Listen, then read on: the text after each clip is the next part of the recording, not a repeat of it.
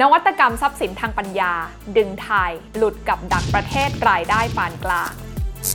คุณรู้หรือไม่คะว่าโทรศัพท์มือถือหนึ่งเครื่องที่คุณถืออยู่ในมือเนี่ยนะคะ มีการคุ้มครองทรัพย์สินทางปัญญาเกิดขึ้นเยอะแยะมากมายค่ะ อย่างในเครื่องนี้เนี่ยนะคะอาจจะมีสิทธิบัตรเนี่ยเกิดขึ้นมากกว่า 1,000 ฉบับ และทรัพย์สินทางปัญญาเหล่านี้เนี่ยนะคะ ก็สามารถสร้างรายได้อย่างมหาศาลให้กับเจ้าของสิทธิ์ ทรัพย์สินทางปัญญานั้นสำคัญอย่างไร ลงทุนแมนจะเล่าให้ฟัง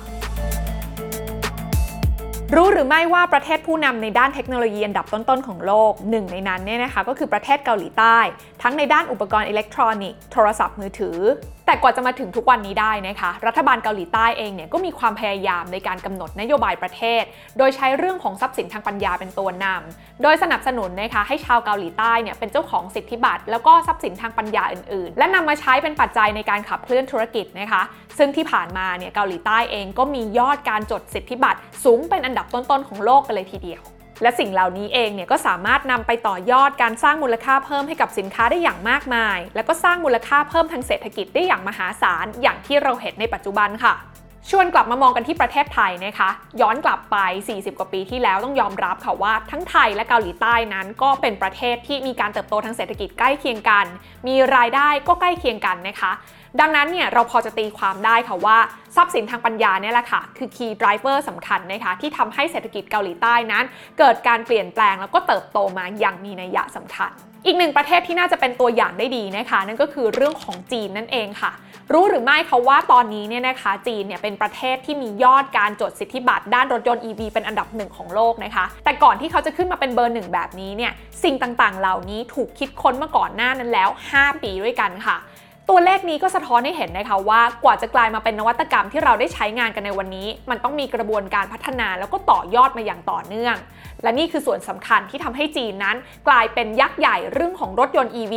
จนในวันนี้เนี่ยสามารถสร้างยอดขาย EV แซงหน้าประเทศอย่างญี่ปุ่น แล้วก็หลาย ๆ ประเทศในยุโรป ที่เคยเป็นอดีตผู้นำตลาดรถยนต์มาแล้วกลับมามองที่ประเทศไทยกันบ้างค่ะสำหรับเรื่องนี้นะคะหน่วยงานที่มีความชัดเจน แล้วก็ผลักดันเรื่องนี้กันอย่างจริงจังนั่นก็คือกรมทรัพย์สินทางปัญญากระทรวงพาณิชย์นั่นเอง โดยบทบาทหลักๆ ของกรมทรัพย์สินทางปัญญานั้นแบ่งออกเป็น 4 แกนด้วยกันค่ะ แกนแรกนะคะก็คือ creation หรือการส่งเสริมให้เกิดความสร้างสรรค์ 2. commercialization ก็คือการใช้ประโยชน์จากทรัพย์สินทางปัญญาต่างๆ ในเชิงพาณิชย์ 3. protection หรือการให้ความคุ้มครองทรัพย์สินทางปัญญาต่างๆ และ 4 ค่ะ enforcement ก็คือการบังคับใช้สิทธิ์ทรัพย์สินทางปัญญาเหล่านั้น บทบาทเหล่านี้นะคะได้รับการพัฒนาขึ้นมาอย่างมีนัยสำคัญในช่วงเวลาที่ผ่านมานะคะ ซึ่งเราเห็นได้จากการเปลี่ยนแปลงต่างๆ ของการบริหารในกรมทรัพย์สินทางปัญญากระทรวงพาณิชย์นั่นเองและนี่ก็ถือว่าเป็นเรื่องดีนะคะ เพราะว่าจริงๆ แล้วเนี่ยประเทศไทยเอง ถือว่าเป็นประเทศที่ติดกับดักรายได้ปานกลาง หรือที่เรียกว่า middle income trap มานานกว่า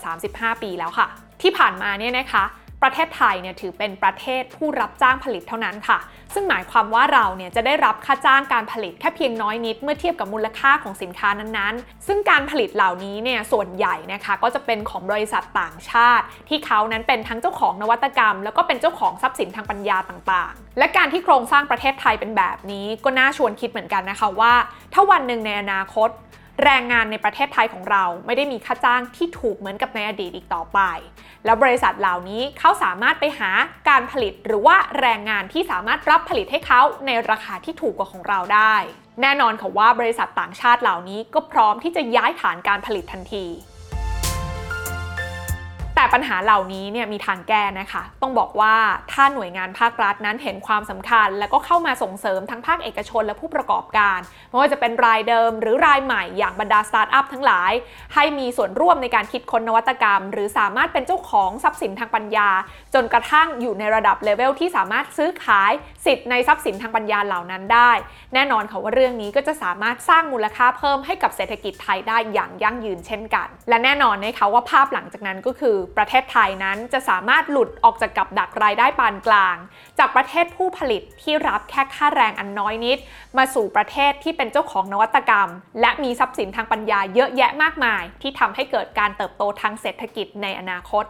และหากพวกเราทุกคนมุ่งมั่นที่จะหลุดออกจากกับดักรายได้ปานกลาง สิ่งที่ต้องทำเลยก็คือต้องเปลี่ยนจากการทำมากแล้วได้น้อย มาสู่การทำน้อยแล้วได้มาก โดยใน EP หน้านั้นนะคะลงทุนแมนเนี่ยจะเกาะติดเรื่องนี้อย่างต่อเนื่องค่ะ เราจะไปหยิบเอาผลวิจัยนะคะของการใช้ประโยชน์จากสิทธิบัตรทั่วโลกใน 4 กลุ่มอุตสาหกรรมที่ประเทศไทยนั้นมีความได้เปรียบ นั่นก็คือกลุ่มอุตสาหกรรมเกษตร agriculture กลุ่มอุตสาหกรรมอาหารหรือ food กลุ่มอุตสาหกรรมสุขภาพนะคะ health and wellness แล้วก็กลุ่มอุตสาหกรรมยานยนต์ automotive ทั้งหมดนี้นะคะก็เพื่อจะเป็นแนวทางในการกำหนดนโยบาย เพื่อยกระดับภาคอุตสาหกรรมของไทย เพื่อให้เป็นไปตามทิศทางที่ประเทศไทยนั้นได้ประโยชน์สูงสุดค่ะ